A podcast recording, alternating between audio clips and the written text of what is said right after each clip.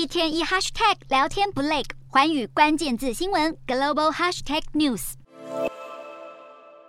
电动车大厂特斯拉销售价值达一点五万美元，可以自动变换车道、可以自己停车的全自动驾驶系统，在监管机构碰到软钉子，今年无法获得批准。而第三季财报表现也是一则喜一则忧。特斯拉的财报有如喜三温暖，尽管今年第三季全球交车数突破三十四点三万辆，再创历史新高，却不如市场预期。再加上交车期缩短，引发担忧，新车需求是否下滑？尽管获利比预期好一点，但营收低于分析师预期。核心业务电动车营收成长超过五成，但原物料成本也因应通膨而有所增加。这表示强势美元也带来汇损。马斯克自我鼓励，毕竟在中国表现不俗。第三季在中国卖了十八万八千三百一十七辆，光是今年九月就创下单月新高。不止很会买，中国还很会产。特斯拉约三到五成的产量就是来自上海厂。在上个月完成产线升级后，特斯拉上海厂年产量可望超过七十五万辆，